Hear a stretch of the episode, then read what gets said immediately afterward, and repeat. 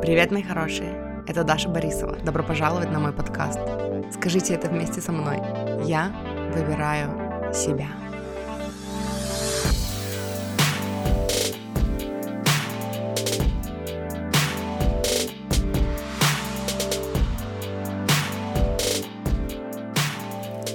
Привет, мурчики! У нас сегодня разговоры вдохновленные Несы, часть 4. Короче, ну, тоже как обычно, я хочу просто вас предупредить вначале, что этот выпуск был записан для подкаста «Счастье быть собой», который мы вели с Лизой, эм, и выпуск записан когда-то в начале 22 года, вот, и если вдруг мы там упоминаем Инстаграм, хотя вроде бы, а, ну нет, вроде бы мы уже там говорим, что, типа, он признан экстремистской организацией, запрещен в России, это-то все вы и так знаете, вот, эм, все ссылки на Лизу, ну, на то, как с ней поработать на ее соцсети, есть в описании к этому выпуску. И знаете, на что хотела обратить внимание? Я там где-то в середине выпуска делилась э, вот этими загонами, которые у меня были по поводу того, что где моя поддерживающая аудитория? И это так, ну, в тему предыдущего выпуска, который я записывала про контент, с ответами на вопросы про контент. Потому что это вот хорошая возможность э, посмотреть на меня, сколько получается, два года назад, и увидеть, что вот они, вот тогда все эти загоны были на поверхности, о том, что, типа, почему мне попадается в основном аудитория, которой не нравится то, что я делаю, а где тогда моя? И я тогда только это прорабатывала, поэтому там еще свежие эмоции, вот, и, ну, просто прикольно обратить на это внимание, и оно как раз в тему с предыдущим выпуском. Вот. Э, ну и помимо этого, конечно же, мы там еще поговорим о любви к себе, о том, как важно слушать себя, о том, как важно жить себя, не сравнивать себя ни с кем. Э, ну и о контенте в том числе, еще много о чем. Вот, пойдемте слушать. Мы уже час десять разговариваем, и все говорим, надо начать писать подкаст, надо начать писать подкаст. Мы уже поделились всеми новостями, вот, и, и даже чуть-чуть больше. Но мы наконец-то с вами пишем подкаст. Мы сегодня говорим про НИФы. И у нас сегодня на повестке шестая и седьмая глава. Тема любви Начинается, к себе. короче, все самое интересное, да. Та-та-ра-та-та. И сегодня просто, короче, я сегодня медитировала утром, когда у меня э, в меня загрузилась информация о том, о, о чем должна быть моя книга будущее. При том, mm-hmm. что я категорически сопротивляюсь идее писать книгу, понимаешь? Она у меня во всех медитациях. Книга, книга, мне нужно написать книгу. Но я начинаю, когда продумывать, как это должно быть, я начинаю э, сопротивляться. Потому что, типа, звучит как много работы, потому что я не могу писать. Ну, типа, я могу только дневниковый формат писать, а книга дневниковым форматом тоже не ложится, потому что у меня такое идет, что, типа, я должна написать и сразу выложить и больше не редактировать это. А если это книга, то это нужно выло- не выложить, во-первых, а это контент, который будет где-то храниться, которым я не смогу ни с кем поделиться в ближайшее время. А потом еще это нужно будет возвращаться и перечитывать. И, короче, звучит для меня все время как много работы. Я все время такая, э, когда-нибудь в другой раз. И сегодня, короче, мне загрузилась вот идея написать книгу, и она как раз была бы о любви к себе, о том, как любить себя, и о том, как э, любовь к себе приводит логично и гармонично к здоровым отношениям со всеми людьми, короче. И поэтому сегодня, когда я читала эту главу, я такая, да, вот это, а здесь уже все написано, а зачем мне писать, если это написали, давай я просто все цитаты скопирую и в Инстаграм их запущу, чтобы... Мы теперь не можем говорить это, да? Говорят, теперь нельзя так говорить. Поэтому должна вас всех предупредить, что Инстаграм признан экстремистской организацией. Да, вот. ВК. Но я ВК тоже выложила, кстати, короче. Я ВК, если что, тоже сторисы теперь выкладываю. Вот. И, короче, нужно срочно выкладывать э, сторисы везде с этими цитатами, чтобы все знали. Я, короче, сегодня записала много цитат. Ну, я тебе сейчас скажу. Значит, у меня раз, два, три, четыре, пять, шесть. Но я хочу их прочитать, но я не уверена, что я захочу их все обсуждать. Некоторые цитаты просто, чтобы, типа, ну, я вам скажу, я вам прочитаю, просто вы тоже должны это услышать, это настолько круто. Вот. Ну, может быть, и не придется их все обсуждать. Не знаю. У тебя тоже а у меня семь. И ты что, мы сегодня подкаст будем записывать до завтра? Да не, я, тут просто много текста. Типа там нельзя было Да, в у меня тоже шестой главы, да, там просто нельзя было вырвать оттуда, там надо было прям вот в этот весь большой кусок, короче, взять. Да. Ну, короче, тема сегодняшнего подкаста – любовь к себе. И как не грузиться тем, что о тебе думают другие люди. Вот. Да. Начинай. Ты первая. У нас все равно сейчас с тобой 18 из 8 цитат совпадут. Ну, да. Сейчас тут надо было страницу. Я себе специально пометила, потому что задолбалась копировать текст. Так скрины делай. 72. Ой, потом удалять. При рождении мы обладаем инстинктивным пониманием некоторых важнейших основ в жизни, которые ограничиваются не только умением сгибать колени вместо, например, поясницы. Мы рождаемся, умея доверять своим инстинктам, глубоко дышать, есть только тогда, когда правда голодны, не заботиться о том, что подумают другие о наших звонких голосах, танцевальных па или прическах. Мы умеем играть, творить и любить от всей души. Потом, по мере того, как мы растем и учимся у окружающих, многие из этих первозданных представлений вытесняются негативным ложными убеждениями, страхом, стыдом и сомнениями в себе. Сейчас, подожди, надо к сути перейти, где тут суть. А, вот. Мы словно рождаемся с большим мешком денег, более чем достаточным, чтобы финансировать любую мечту. Но вместо того, чтобы следовать своему сердцу, строим жизнь так, как следовало бы, по мнению других людей. Одни тратят его на убеждение, что слишком стары, чтобы ходить по клубам, в то время как больше всего на свете обожают буги, а другие разменивают на внешнюю неприступность и самоуверенность, когда в действительности единственное, чего они хотят, это любовь и дружеское тепло. У меня эта цитата записана. Э, А. Только у тебя она длинная, а я закончила ее раньше. Вот. Э, И я, короче, хотела сказать, вот, короче, мне понравилась эта цитата в первую очередь тем, как создаются ограничивающие убеждения. Тут прям это вот очень хорошо Мгм. показано, что мы такие, да, что мы такие там что-то сначала там, не знаю, следуем своим инстинктам, глубоко дышим, и, короче, у нас, и мы там, мне очень понравилась часть, э, не заботимся о том, что подумают другие о наших звонких голосах, танцевальных па или прическах, да, маленький ребенок, Вообще все себе равно было. какие-то прически делает, что-то там поет. Я помню, у меня есть детская фотка у родителей где-то, кстати, нужно будет как-нибудь, когда я буду у них перерыть эти фотоальбомы старые. Есть фотка, где я, короче, у меня концерты были перед зеркалом, перед маминым, пока мама там на кухне где-то была. Я напяливала на себя какой-то, у нее был какой-то шелковый длинный платок, ну, большой этот э, квадратный. И его в качестве юбки надевала, на руки надевала эти резинки у меня были с бантами пышными, и, и в расческу пела, и папа меня сфоткал в таком виде, только я уже после концерта, видимо, уставшая была, потому что у меня на лице было написано «уберите камеру». Вот. Но на самом деле же, вот, типа, просто по зову души что-то делали, да, и вот потом, потом э, по мере того, как мы растем и учимся у окружающих, учимся у окружающих, многие из этих первозданных представлений вытесняются негативными, ложными убеждениями, страхом, стыдом и сомнениями в себе. Луиза Хей тоже об этом говорит очень много, говорила очень много, что типа, когда рождается маленький ребенок, он любит себя, он, он настолько себя любит, он даже свои какашки любит, у него нет вообще отвращения никакого к себе, никогда.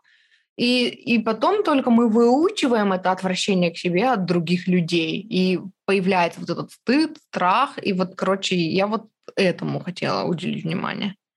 А ты там дальше продолжила вот эту часть, ну вот после, короче, я закончила на эм, вот на этом, типа, вытесняется негативными ложными Мгм. убеждениями, страхом, стыдом и сомнениями в себе. А я закончила, мы словно рождаемся с большим мешком денег, более чем достаточным, чтобы финансировать любую мечту, но вместо того, чтобы следовать своему сердцу, строим жизнь, которую следовало бы.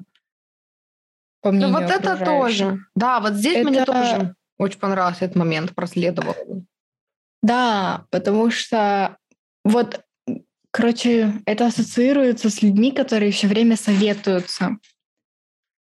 У меня недавно пришел чел на стрим, который спрашивал вообще все. а стоит ли мне начинать стримить, а стоит ли то, а стоит ли это, а надо это, а надо то. И ты, короче, сидишь и думаешь, бедолага, кто тебя так вообще вот в это загнал? Да. Я помню, что я была в таком состоянии тоже раньше. Я не знаю, я боялась, короче, из-за того, что у мамы всегда было свое представление о том, что я должна носить. Э, там годам к 20, не знаю, 20, короче, наверное, 20 с чем-нибудь. Я была настолько не уверена в том, что у меня есть свой вкус, какой-то свой стиль, что я, типа, знаю там, что с чем сочетать, что я вот тоже, прежде чем выйти там в каком-то виде на улицу, мне надо было позвонить маме, и чтобы она одобрила, и чтобы она сказала, типа, «Э, нормально это носить или нет, это с этим сочетается или нет. Это просто такое, ну, вот это вот, как сказать, короче, недоверие к себе и к тому, что ты считаешь там нормальным, красивым, правильным, да, верным, ну, если мы говорим не только об одежде. И ты все время ждешь, что кто-то другой одобрит, потому что ты не доверяешь вообще себе и своей внутренней там навигации. Я сейчас поняла, что у меня тоже такое есть, типа я, мне кажется, что у меня абсолютно нет вкуса. Типа, я не умею выбирать одежду, я не, поэтому я не покупаю, кстати, себе одежду. Я вообще не покупаю себе одежду. Ну почему Мне ты же всякие это... штаны раньше там покупала? Раньше, да. А в последнее а. время вообще забросила. Но, наверное, весь мой подростковый бунт закончился на джогерах, которые не понравились папе. Короче, это такие широкие штаны с резинкой на, на ноге, на лодыжке. Угу Щиколотки? Да, где-то там. Вот. И я помню, что... Короче, я общалась с подружкой, с двумя даже подружками, у которых был классный стиль в одежде. Мне очень хотелось, чтобы они помогали мне выбирать вещи, потому что я вообще не знала, что такое. Они могли предложить, типа, несколько вариантов, которые мне нравятся, и, типа, как- как-то это скомпоновать все в одну картину. Mm-hmm чтобы я такая, да, вот, это то, что мне надо было, спасибо. Вот. И мы вот так вот поехали и купили мне штаны. Потому что у меня были всего одни, и мне нужно было хотя бы вторые купить. Угу. И это были такие классные джогеры, они были такого красивого цвета, они были такие удобные. Это вот эти светлые, короче, да. которые коротенькие чуть-чуть. Да, да. Я не знаю, что они Все джогеры штаны... называются. Теперь знаешь. Но джогинг это же легкий бег, они типа полуспортивный. Ну, типа они выглядели как стиль... полуспортивные, да? Да, да. Угу. А, все штаны в последнее время начали делать короткие, то есть они снизу укороченные, видимо, чтобы было удобнее в ботинки засовывать или чтобы они не болтались по земле, пока ты идешь. Ну, короче, это было нормой. Угу. И я приезжаю в этих штанах домой, и, конечно же, их все засрали, и у меня было такое, типа, а, пума, пенс. И с тех пор я перестала покупать штаны. Ну и потому что, когда я выбираю какие-либо штаны, у меня в голове начинается у тебя большая жопа, угу. тебе такое не идет, оно слишком темное или оно слишком светлое, светлую одежду нужно носить только с, без трусов, например, или еще ага. какая-нибудь такая дичь. И, короче, и я очень сильно устаю. Я с детства всегда уставала ходить по магазинам одежды, и сейчас это примерно так же. Если я, я всегда магазин, одна хожу. Одежду, Если я одна вот, хожу, то я не устаю. Я даже если одна хожу, я могу перемерить много всего, но я устану, ничего не куплю, решу, что это вообще была плохая идея, и пойду-ка я лучше в шоколадницу поем, а потом пойду mm-hmm. домой спать. Я помню, что когда я ну, ездила одна в магазины, мне нравится, что я прошла, то есть я настроилась, это я, это по моему режиму, это по моему плану. Я прошлась, взяла все вещи, которые я хотела взять, утащила их, перемерила, и даже если я из них ничего не взяла или взяла что-то одно, типа я это сделала сама, ну и, короче, мне нормально было. Вот, по поводу твоей истории хотела сказать две вещи. Во-первых, что это мы уже как-то говорили об этом на подкасте, просто у нас мама разбаловала папу этим, э, что она все время, э, как сказать, совещается типа с ним, спрашивает его совета о том, что ей носить. И может быть такое, что типа она что-то выбрала, много раз такое было, ей понравилось, она довольна, крутится у зеркала, а потом ему говорит, тебе, ну, тебе нравится? И он такой, м-м", и все. И у нее просто как отрезает к этой вещи, короче, весь, э, ну, этот интерес. И все, я ей сразу не нравится, она сразу недовольна. И папа думает, что так надо со всеми поступать. Вот, и mm-hmm. поэтому, когда он мне так же делал, я прям очень бесилась, э, ну, потому что я вообще даже не спрашивала. Я сказала, смотри, какие красивые штаны мне купили. Я не спрашивала, красивые? Я сказала, смотри, какие красивые. Мне нужно, чтобы ты кивнул. Все. И вот с Джей мы тоже об этом разговаривали еще в начале там, наших отношений. Я говорила о том, что я сама знаю, как я выгляжу. Я сама вижу, что мне идет. То есть если мне это нравится, мне нужно только ну, положительная реакция. И мне здесь очень нравилось, что Сати говорил, его сейчас вообще безбожно просто критикуют в ТикТоке, вырывают из контекста его учения и размазывают его просто, короче, топлей по стене.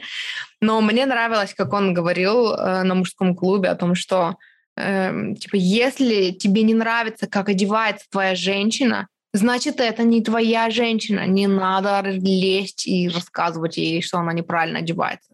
Она правильно одевается, просто она не твоя женщина, отстань от нее. Иди ищи ту, которая, ну, чтобы тебе нравилось, как она одевается. Вот.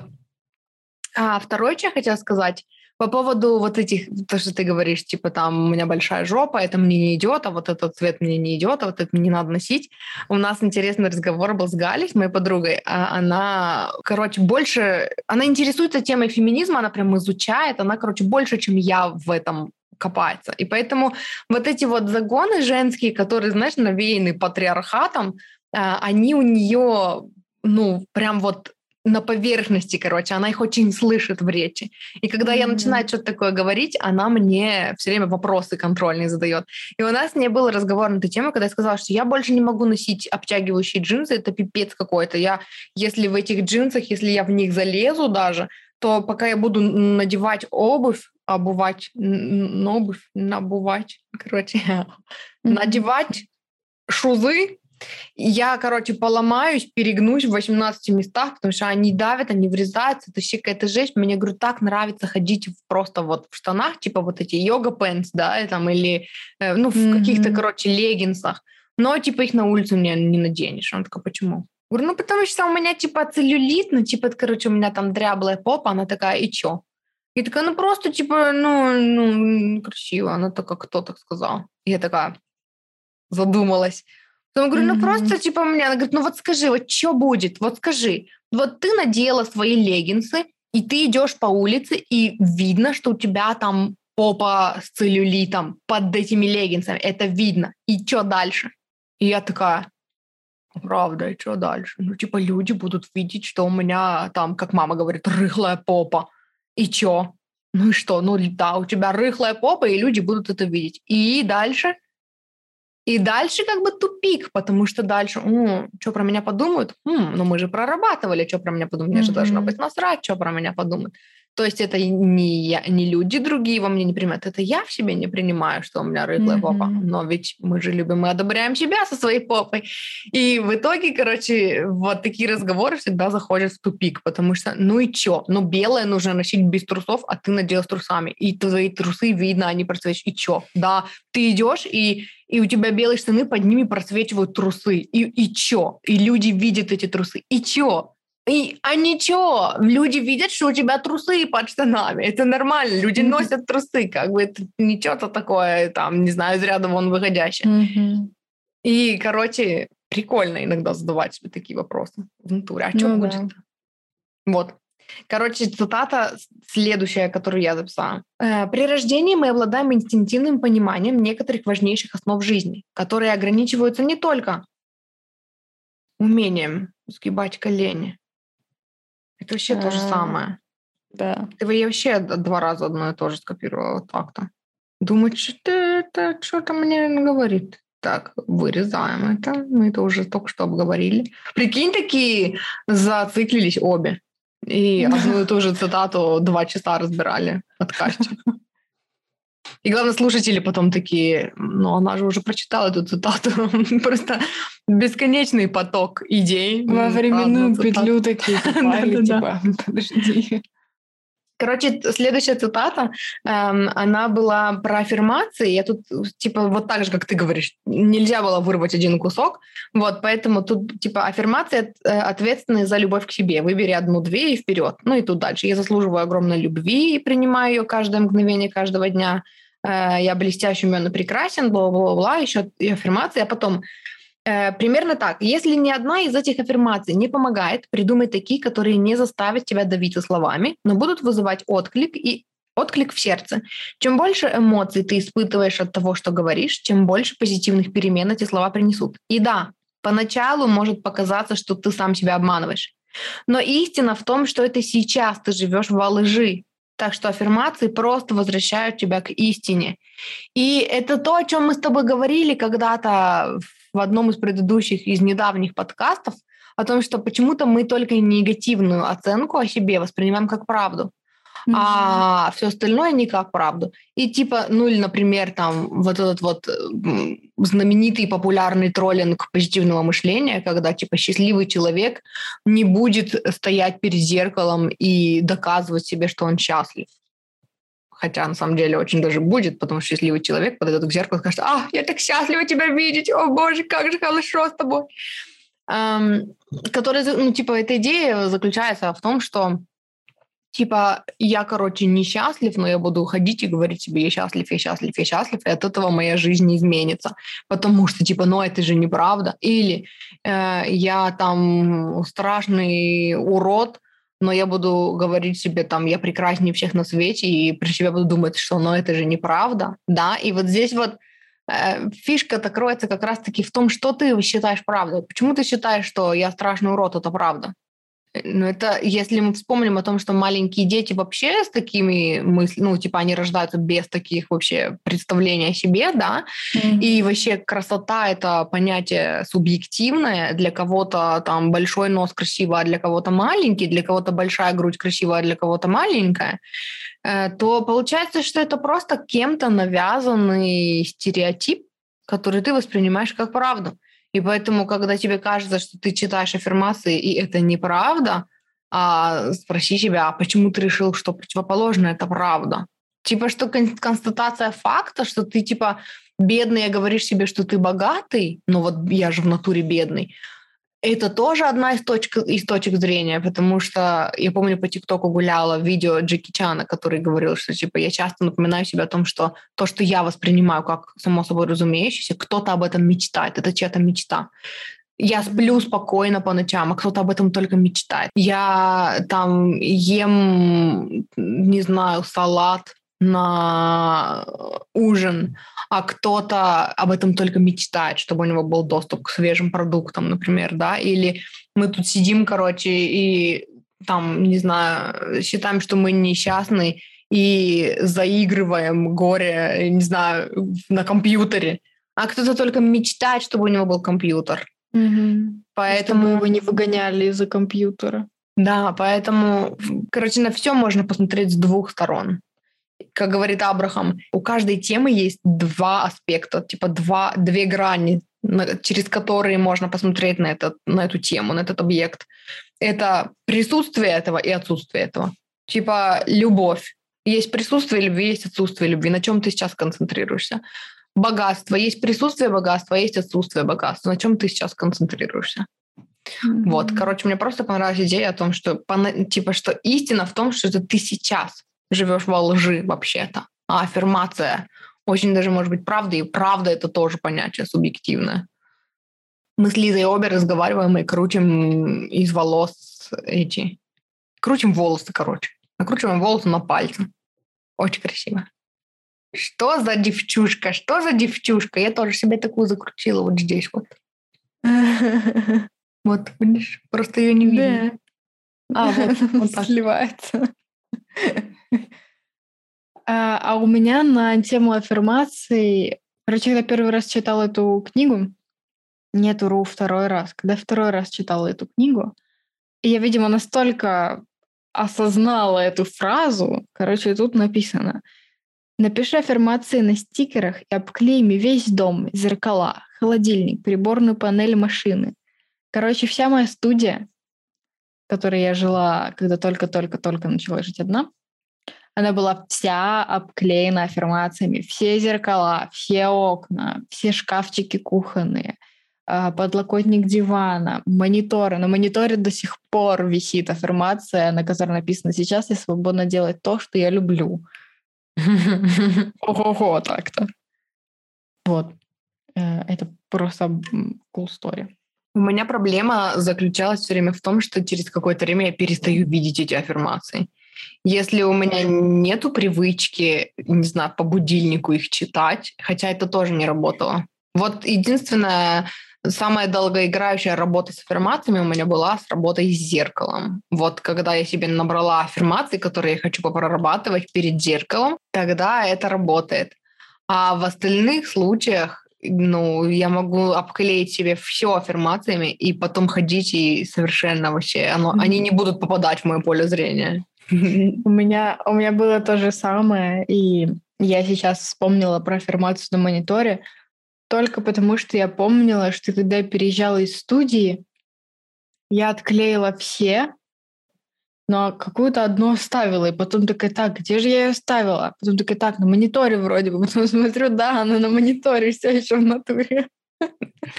Иногда полезно, наверное, делать это упражнение. Типа закрой глаза и перечисли все розовые там предметы, и потом ты открываешь, и, о, аффирмация розовая, что на ней написано? О, да, прикольно. Да, да. Не, на самом деле очень прикольное упражнение. Особенно, я помню, я гуляла где-то центре, и тоже я иду такая, так, перечислить, э, там, например, пять желтых предметов. Ну, я просто иду, и я замечаю вывески, которых я раньше не видела, mm-hmm. машины, которые я раньше не видела. Короче, как-то так все по-другому становится прикольно. Осознанность включается. Дальше.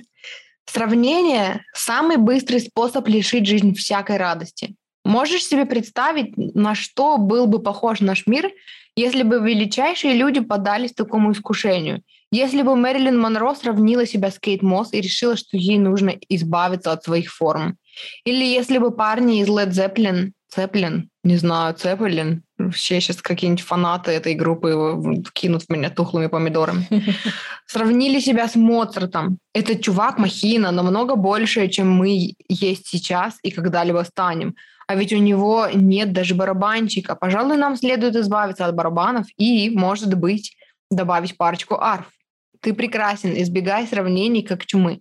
Мне понравился этот пример Э, как бы про Моцарта, ну, я не знаю, никого могу представить, ну, просто любая другая группа, я не знаю, Би-2 бы такие, блин, мы не такие крутые, как Моцарт, и такие перестали бы там, не знаю, сочинять свою музыку, да.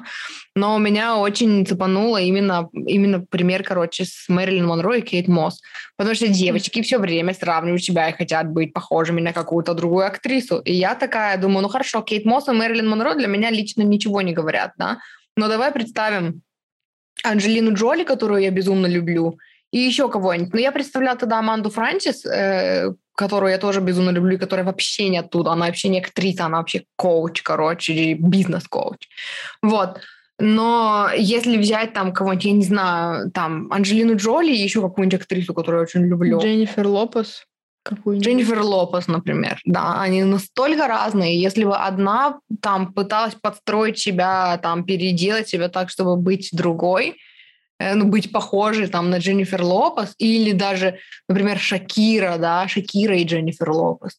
Mm-hmm. Они разные, и, ну, и просто, короче, вот она там в этой же главе говорила, том, что ты уникален, такого, как ты, нету больше. И эм, там то, что ты делаешь и как ты это делаешь по-другому. Даже если то, что ты делаешь, уже кто-то другой делает, ты это делаешь по-другому, то, как ты это делаешь, будет отличаться. Э, и типа, потому что такого, как ты, не существует другого человека. И когда ты смотришь на примеры там вот разных людей, да, и там разные две там певицы, и они очень крутые, каждая по-своему. И вот просто вот чтобы прочувствовать всю вообще суть, всю глубину этого примера, возьмите двух людей, которых вы очень уважаете.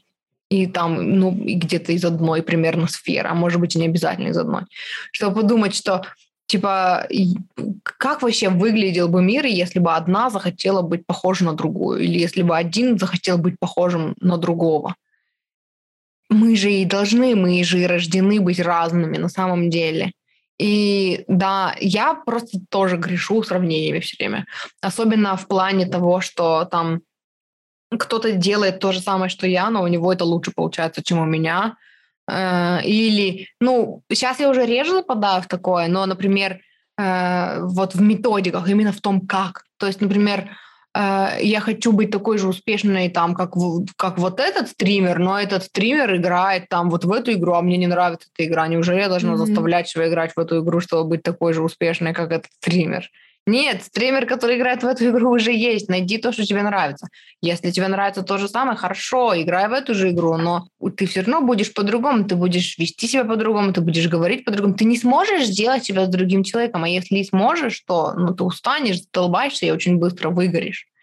Вот.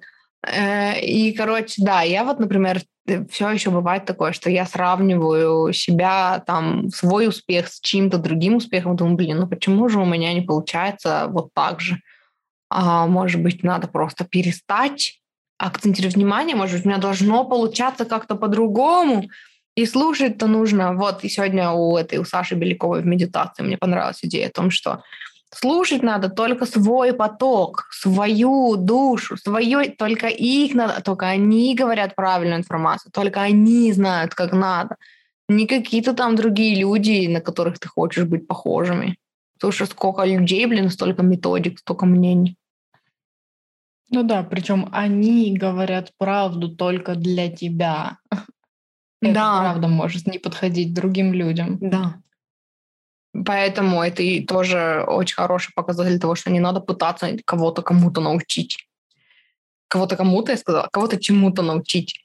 Потому что вообще ну, мы настолько разные, методики у нас. Я помню, что я первый раз, когда услышала эту новость, у меня просто такое было пфф, вообще расширение вселенной. Mm-hmm. Когда это, короче, было там первый месяц, если... Ну, первый месяц или первые пару месяцев, когда я вообще увлеклась темой там закона притяжения, манифестации, я слушала подкаст, и там два мужчины разговаривали на тему того, что, типа, вот как сейчас говорят, вот, типа, как добиться успеха?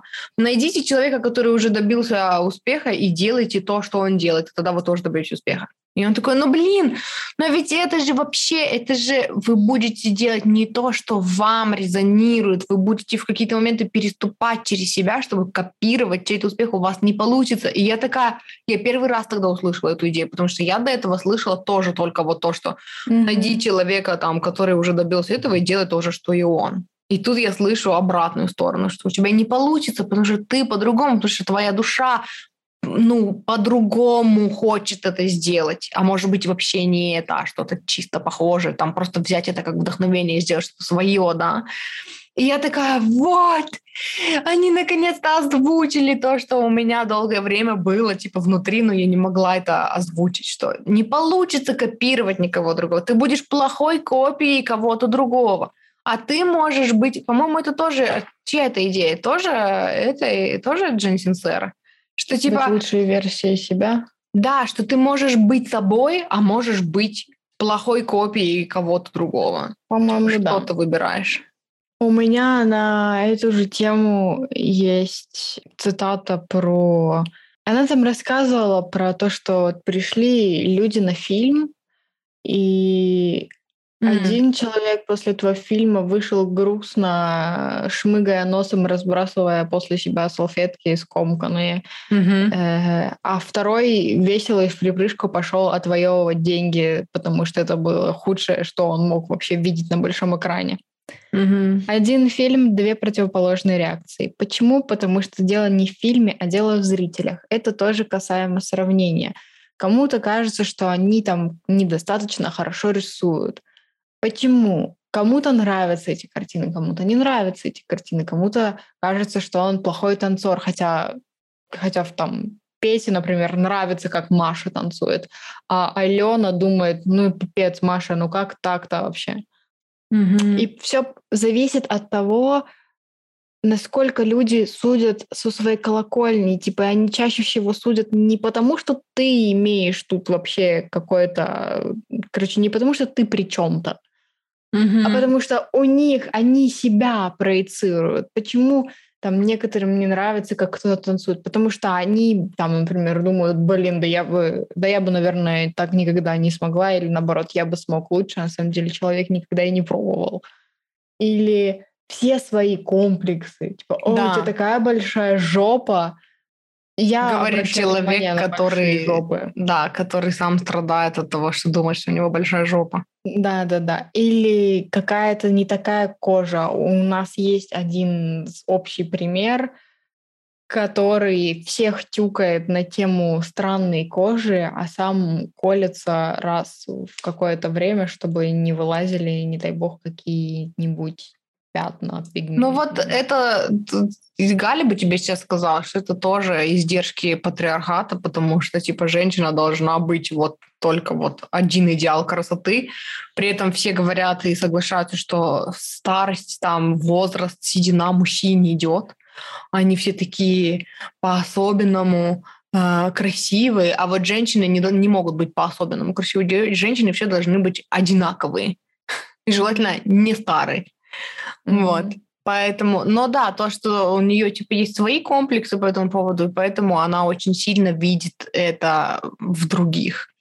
И вот это вот осознание мне очень помогало там бороться со своими какими-то комплексами, да, что типа люди считают, что у меня там большая жопа, потому что они просто зациклены на том, что не может быть большой жопы, что это некрасиво, что это ужасно, что она расплывется и, не знаю, поглотит тебя всю, и будет просто одна ходячая жопа, или там еще что-то, или там э, людей раздражает твой нос, потому что они не любят свой нос, и им кажется, mm-hmm. что типа человеку, которого устраивает свой нос, и, ну, мне трудно представить, чтобы человеку все реально нравилось там, ну, хорошо, не все в своей внешности, но вот конкретно нос, да, человек, которому нравится свой нос, чтобы он ходил и парился, что, блин, вот мне повезло с носом, а им нет, да, то есть у меня, например, я вообще никогда не парилась по поводу своего носа, и мне всегда было все равно на чужие носы. Угу. Вообще без разницы. Да хоть у тебя нет носа, какая... вообще пофигу. Угу. Ну, я вот знаю, э, я вот сейчас сказала это и вспомнила, что у меня есть одна эм, коуч, которую я слушаю, и вот я на нее смотрю, раньше смотрела, и мне прям вот бросалось в глаза, что она некрасивая. Вот я прям не могла отделаться от этой мысли, что типа, надо же, как ей не повезло, что она такая некрасивая. И я все время думала, типа, что ты к ней прикопался? Кто сказал, что она некрасивая? Типа, из чего? Я все время пыталась разобраться.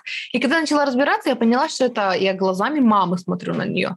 Кривые зубы – это некрасиво. Большой нос – это некрасиво. Э, там, не знаю, овальное лицо и узкие глаза – это, ну, ну, типа, широкое овальное лицо и, и близко посаженные глаза не узкие глаза, а именно близко посажены. И типа вот, ну это некрасиво. И в итоге, короче, она как будто бы в себе собрала все, что некрасиво. И я на нее смотрю, и я вижу, что типа некрасиво.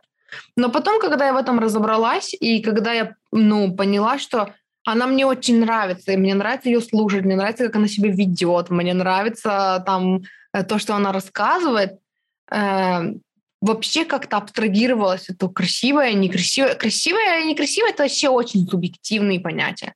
Для, для ее мужа она красивая. Все, для себя она красивая. Ей больше не нужно знать ничье мнение. Какая-то там девочка откуда-то из России сочувствует ей, что она некрасивая. Пфф, что? Мы на этом строим свое типа представление о самих себе из-за того, что кто-то там через свою призму смотрит на тебя. Ну, типа, непонятно. С другой стороны, я хотела сказать, что э, что касается, э, почему я не стала выписывать эту, эту цитату, меня, знаешь, что цепануло? Что, типа, один и тот же фильм, разные зрители. И я часто слышала это в отношении себя, например, что типа вот мой контент, да, вот многим людям не нравится. Но это не во мне проблема. Мне нравится делать то, что я делаю, просто типа это не мои зрители. Но где тогда мои зрители? Типа, где эта моя аудитория, которая меня ценит? Где эти люди, которым я понравлюсь?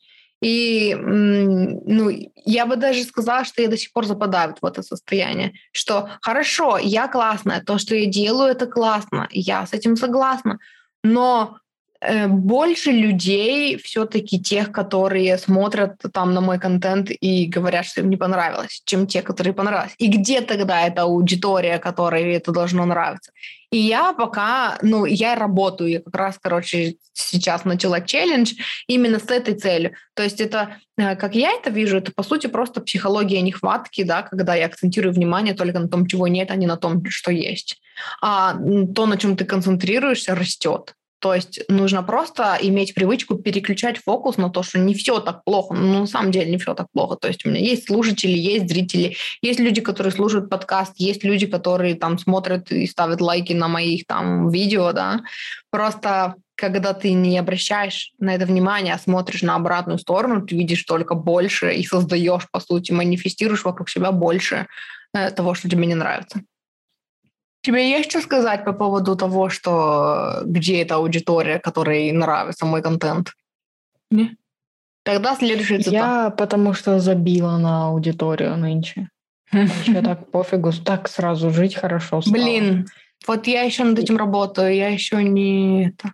Ну, знаешь почему? Вот я сейчас, короче, хотела тебе сказать, что если бы я забила на аудиторию совсем, я бы не стала постить все свои клипы на четыре разные платформы. И это хорошая тема для проработки. То есть, э, а что бы я тогда делала, если бы мне было все равно на аудиторию? И это, короче, тема для подумать. Я просто, если делюсь чем-то, то я делюсь просто, чтобы выгрузить из головы э, шум информационный. Угу. Вот. И когда я так делаю, нет сопротивления. То есть мне не важно, придет кто-то скажет что-то про это или не скажет. Я просто поделилась и забыла. И через какое-то время пришли люди, которые пришли на то, чем я поделилась, и начали что-то спрашивать, угу. как-то об этом разговаривать. И я такая... Да. Короче, гораздо проще, когда тебе пофигу. Мне нужно об этом пописать. Пожурналить, как я теперь говорю. Пожурналить. Какая прелесть. Давай дальше. Дальше ты. Ну, у меня все. Да? У тебя же было да. больше цитат, чем у меня. Ты чё? Ты чё? У меня еще две.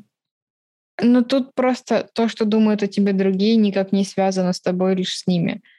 Э, оно просто зачем-то разделилось на А-а-а. две части, хотя это была одна часть. Наверное, ты отделила, потому что это как бы одна идея, но из разных кусочков, ну, из разных mm-hmm. абзацев. Да, может быть. Может быть. Тогда, короче, мои две. А, первое.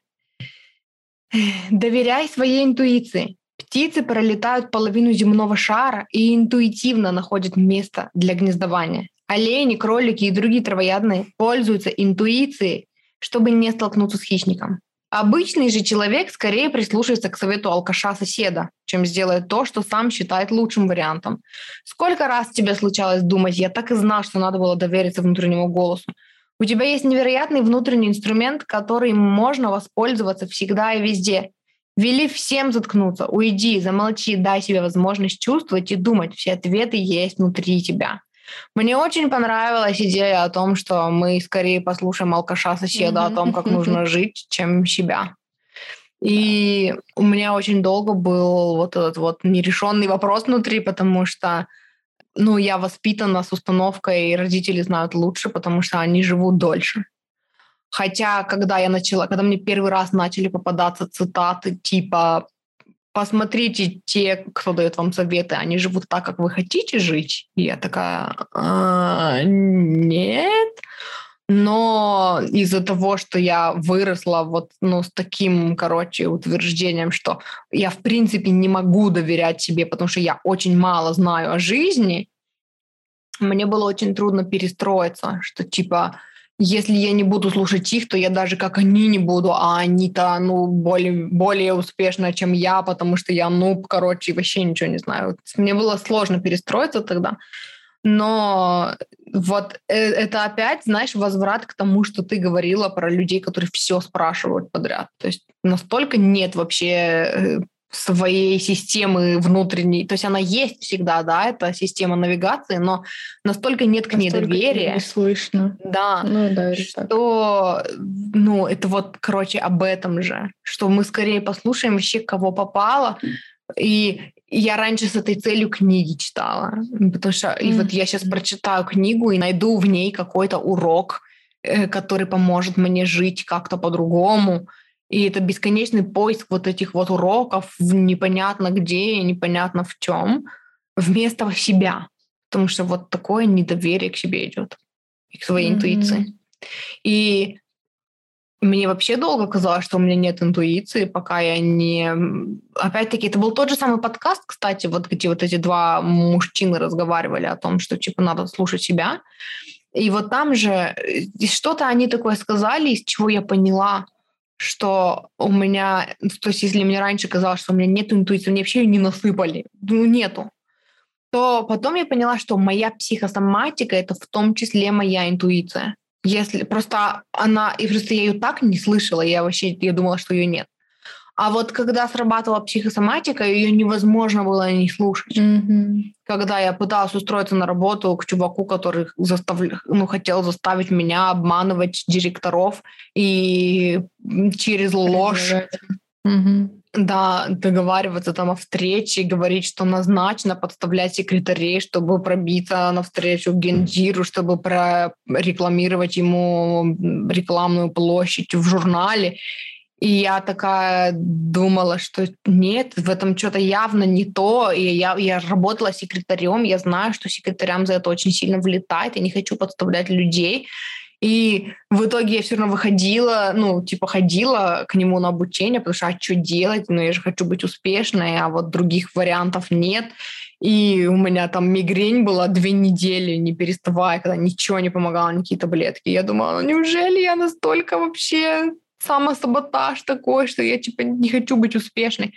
И вот потом я, короче, спустя, считай, два года или сколько, э, или год, когда услышала в этом подкасте вот какую-то идею, не помню, что конкретно они сказали, я такая, вот, это же интуиция. Она не только...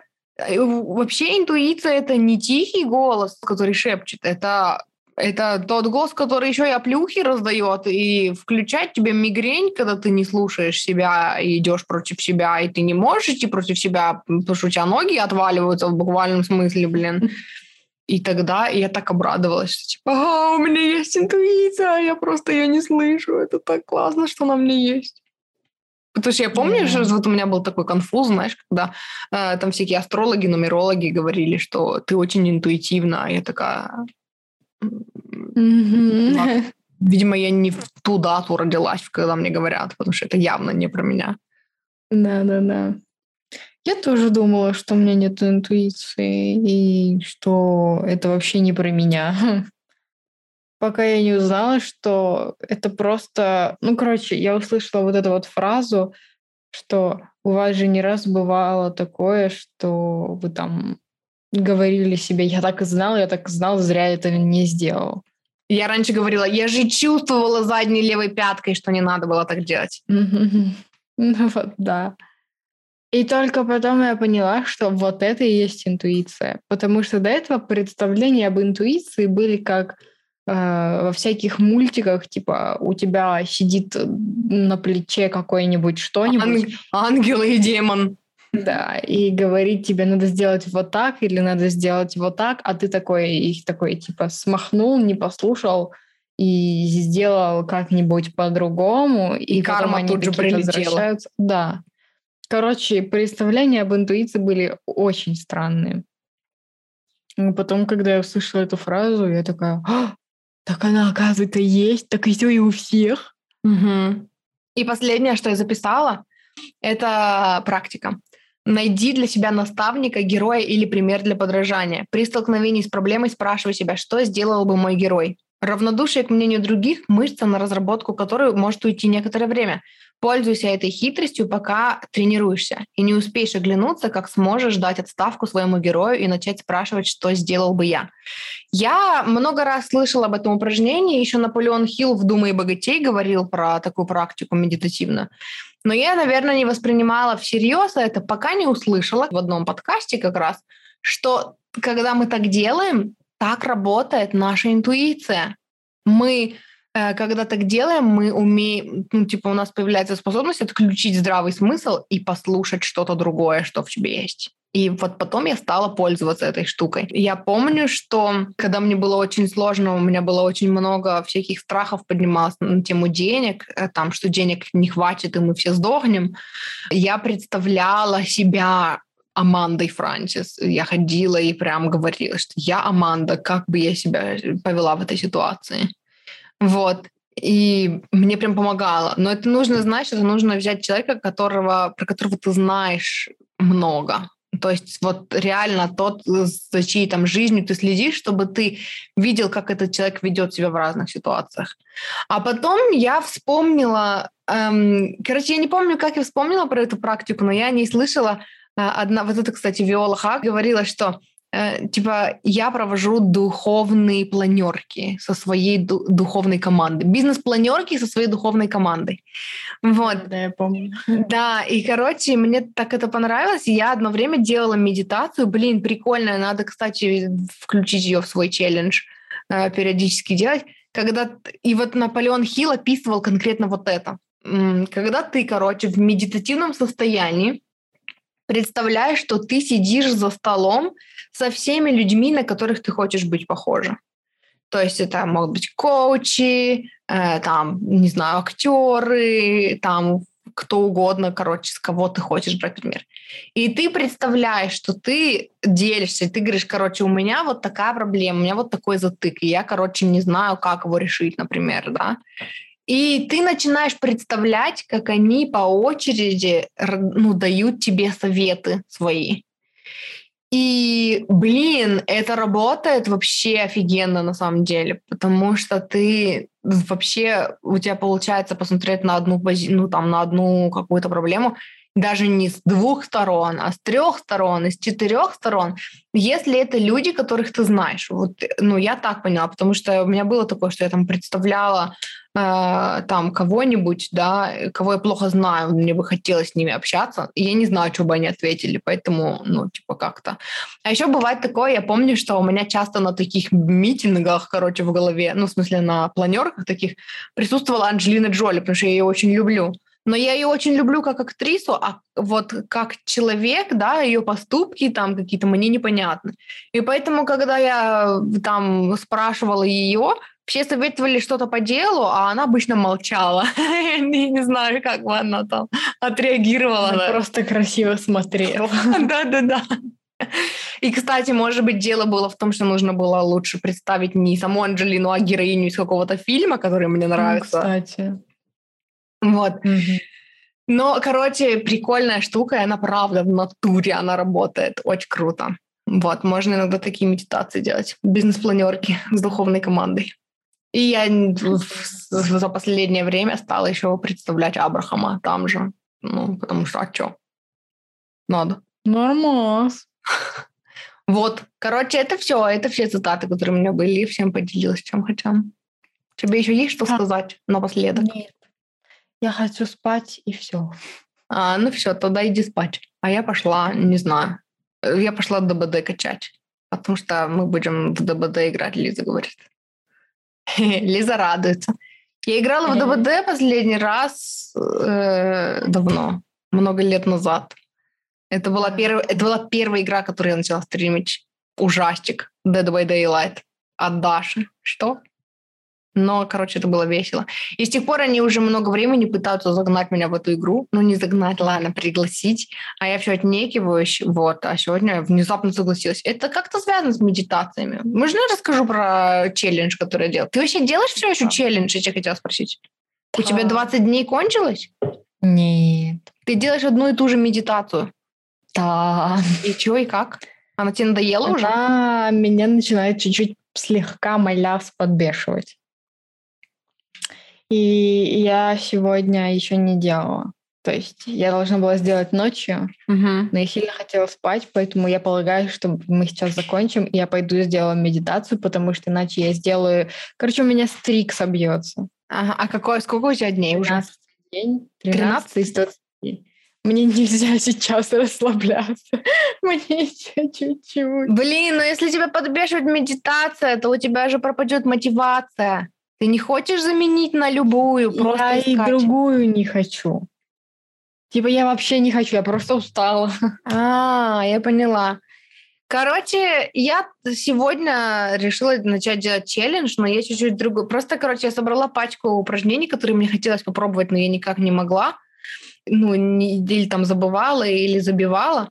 Вот, и я, короче, решила устроить себе такой массовый глобальный челлендж э, на 30 дней и делать три упражнения. Во-первых, медитации два раза в день. Причем первая обычная медитация, когда ты просто 20 минут дышишь, концентрируешься на дыхании и пытаешься отпустить поток мыслей. Вторая – это любая медитация с голосовым сопровождением. Любая. Я не могу делать одну и ту же медитацию. Никогда не могла. Три дня – все, меня начинает тошнить от любой медитации. Поэтому я обычно ищу и типа, сегодня хочу сделать медитацию там на успокоение, сегодня хочу там на что-то там еще такое. И короче, вот, типа, Первый блок моего челленджа – это две медитации в день. Второй блок моего челленджа – это эм, ставить, опять забыла это слово, намерение. Ставить намерение на каждый сегмент времени. Э, ну, типа, короче, я Лизе рассказывала об этом в начале. Это когда, типа, ты делишь весь свой день на сегменты. То есть вот каждый раз, когда ты меняешь деятельность в течение дня, это новый сегмент. Например, ты там редактируешь видео, это первый сегмент. Потом ты пошел пописить, это второй сегмент. Потом ты пошел налить себе чай, это третий сегмент. Потом ты вернулся редактировать видео, это четвертый сегмент. А потом тебе позвонили, отвлекли, это пятый сегмент. И, короче, каждый раз ты ставишь намерение, вот прям уделяешь несколько секунд времени, чтобы сказать, сейчас там, э, не знаю, я пойду налить себе чай, и я хочу там попить чай и получить от этого удовольствие, и еще там послушать что-то параллельно, и ожидаю получить какие-то там классные инсайты. Ты просто озвучиваешь это вначале. И я, кстати, тебе не сказала, да, я тебе просто про челлендж там сказала. Я, короче, по им, именно по вот этому намерению заметила, что э, получается, что ты настраиваешься на хороший результат еще до того, как ты начал. Мне нравится, как это работает. То есть это я вчера слушала какой-то рил, и там говорили о том, что типа когда ты ждешь там от э, своей деятельности мгновенный результат, то ты, короче, начинаешь акцентировать внимание на том, что это не работает, да, там, например, ты запостил видео, и в ближайшие два часа у тебя там три просмотра, и ты такой, ах, все, это не работает. И ты, короче, начинаешь создавать инерцию в негативном ключе.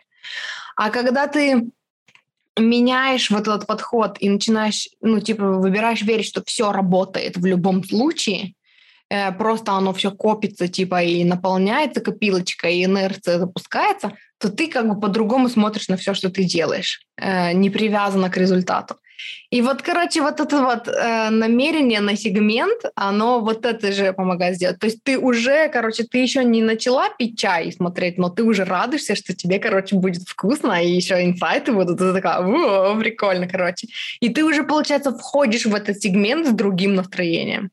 Вот, короче, сегмент, э, намерение на сегмент – это втора, второй блок. А третий блок – это, типа, составлять досье того, что это работает. Э, это тоже я недавно услышала у Абрахама, они говорили о том, что типа когда ты, у тебя есть желание, но в твоей реальности ничего не говорит о том, что это правда, но ты хочешь изменить свою реальность. Тогда ты начинаешь типа составлять личное дело там. Ну там это было по-английски сказано как build a case, типа как возбуждать дело. Но мне не нравится, короче, слово возбуждать типа собирать доказательства того, что это работает. И вот пример, который мы сегодня приводили в подкасте, например, типа хочу быть богатым, чтобы у меня было изобилие во всем, но моя реальность говорит о том, что я нищеброд, но я хочу изменить свою реальность. Тогда, получается, согласно этому упражнению, э, я себе выбрала 10 пунктов в день, вот 10 пунктов в день записывать э, подтверждение того, что вокруг тебя есть изобилие. То есть ты прям переключаешь свой мозг на то, чтобы его замечать. Если не в денежном ключе, то там, я не знаю, э, ну, в том, не знаю, что у тебя вода теплая есть, да, горячая, что у тебя там есть свободное время, это изобилие свободного времени, а у тебя волосы густые, у тебя изобилие густых волос. То есть ты, короче, начинаешь собирать улики, подтверждающие, что работает, уже начало работать то, что ты хочешь. И типа ты вот этим создаешь инерцию. Вот, и я, короче, собираюсь целых 30 дней ну, месяц, короче, все три блока, все три условия выполнять. Я не знаю, сколько меня хватит, но, короче, пока я excited. Сегодня первый день, и я, короче, ну, радуюсь. Хотя звучит как много работы. Да. Ну, ничего. Ну ладно, надо рассадиться. Мурчики и маффины, это все. Спасибо, что слушали. Э, хочу напомнить только в конце быстренько, что, во-первых, у меня все еще действует акция на ченнелинг сессии, они все еще стоят 10 тысяч. За channeling сессию 3 часа работы, 3 эм, часа общения вас с вашей духовной командой, где я просто являюсь проводником, переводчиком, ну и иногда, когда мне хочется чем-то поделиться, какими-то практиками, еще немножечко коучем могу быть. Вот, по помимо этого мне еще хочется вам сказать, что, ну напомнить вам, что у меня появился платный контент на Бусти, и наверное, мне нужно... Ну да, я просто оставлю вам ссылку в описании к этому выпуску, и вы зайдете на Бусти и увидите. Там три уровня подписки. Первый это просто инсайтики, такие коротенькие голосовые, э, со всякими, ну, инсайтами, которые у меня появляются в ходе там проработок, в ходе ченнелинг-сессий, э, в ходе там, когда я что-то читаю и что-то, ну, какую-то новую информацию получаю. И вот это такой для меня удобный, быстрый формат, э, пока оно еще бурлит внутри, эти инсайты, поделиться ими с вами. Второй уровень подписки это про Таро. Я давно собиралась, хотела создать курс по Таро, но я не знала, как это сделать и в каком формате мне было бы удобнее. И вот я придумала для себя, что это будет тоже подкаст, где я просто буду выгружать все свои знания о том, как работать с картами, эм, ну и, как раскрывать свою интуицию, как вообще с ними подружиться, да, и вот какую-то информацию в дальнейшем, когда я буду изучать дальше тему Таро, я тоже буду выгружать туда. Возможно, когда-то из этого получится отдельный аудиокурс, возможно, это останется ну, платными выпусками подкаста, еще не знаю. Вот, но там уже записано два выпуска. Э, один вводный о том, как сделать карты своими, как с ними подружиться. Второй про мифы и страшилки про Таро. Развенчиваем, разви, развеиваем, развеяем, развеиваем, развен, развенчиваем мифы, короче, про Таро.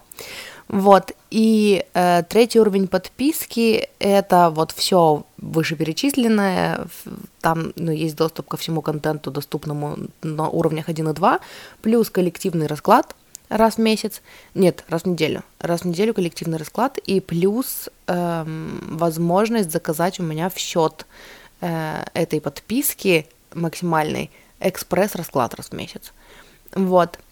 Эм, еще у меня есть пачка идей о том, что бы я хотела туда добавить, но я пока размышляю, поэтому как только добавлю, ну, как только придумаю, так сразу же вам расскажу. Вот, и еще мне хочется сказать вам, что если вы хотите поработать со мной, э, у меня в описании к этому выпуску, ко всем выпускам есть ссылка на топ-линк, и там, ну, подробненько указано, как можно со мной поработать. И если вы хотите меня поддержать, если вы хотите поблагодарить меня за мой контент, в описании к этому выпуску еще есть ссылка на сбор донатов, ну, на, на страничку донатов на Бусти, куда мне можно отправить денежку. Э, тоже очень благодарна и признательна тем, кто присылает мне денежку. Э, ну, очень вас ценю, спасибо, вы помогаете мне осуществить мою мечту зарабатывать на подкастах. И еще мне хочется напоследок сказать вам, напомнить вам, что помимо этого подкаста у меня есть подкаст «Любовь твоя душа», это подкаст с раскладами в ченнелинге, и на самом деле я рекомендую его, uh, если вдруг вы хотите со мной поработать, но вы не знаете, как это, что такое ченнелинг-сессия, как это будет, uh, я рекомендую найти подкаст «Любовь твоя душа», и найти там понравившийся вам ну, какой-то выпуск, да, какой-то расклад по названию, какой вам больше понравится, выбрать там группу и послушать. Вот если вам откликнется, срезонирует, значит, скорее всего, и работа со мной вам зайдет, потому что это вот будет такое же, только индивидуально, лично про вас и для вас. Если нет, то нет. Никого не заставляю, никого не принуждаю. Вот, и помимо подкаста «Я выбираю себя», помимо подкаста «С любовью твоя душа», у меня еще есть подкаст «Игра в себя», который веду вместе с моей подругой-психологом. Это подкаст о помогающих специалистах и для помогающих специалистов, и, в принципе, для людей, которые интересуются психологией. Он о любви к себе, о заботе о себе, о том, как мягко идти к своим мечтам, да, не предавая себя, не наступая на себя. Вот. Ну и если вы говорите по-английски, то еще должна вам сказать, что у меня есть... Не должна, а хочу вам сказать, э, что у меня еще есть подкаст Joyous to Be. Это, ну, я бы сказала, что это не совсем аналог э, вот этого подкаста «Я выбираю себя», э, но это вот что-то похожее, где я просто делюсь идейками, инсайтиками. И еще у меня есть подкаст Love Letters from Your Higher Self. Это аналог с «Любовью твоя душа». Это подкаст с раскладами в формате «Выбери карту», только на английском. Вот, Вроде бы это все, что я хотела сказать. Спасибо, что слушали. Услышимся в следующий раз. Муа.